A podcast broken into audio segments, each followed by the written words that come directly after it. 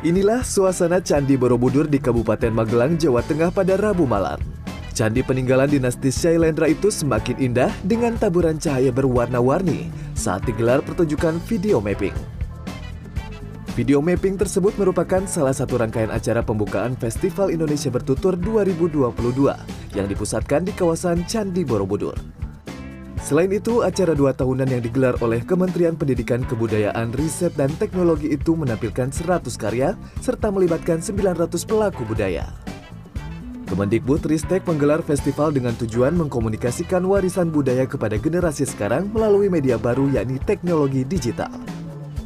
Inilah festival kebudayaan yang mengutamakan warisan cagar budaya dengan rentang waktu antara prasejarah dan abad ke-15.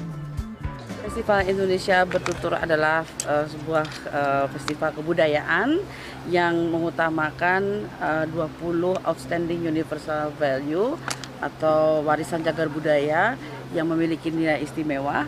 Uh, di antaranya uh, dari Borobudur, Prambanan dan uh, liang buah jadi rentang waktunya itu antara prasejarah hingga uh, abad ke-15. Selain di kawasan Candi Borobudur, acara yang digelar pada 7 hingga 11 September ini diadakan di empat lokasi yang tak jauh dari tempat ibadat umat Buddha tersebut, yakni Museum Haji Widayat, Apel Watu Contemporary Art Gallery, Eloprogo Art House, dan Limanjawi Art House. Trijoko Purnomo, Magelang, Jawa Tengah.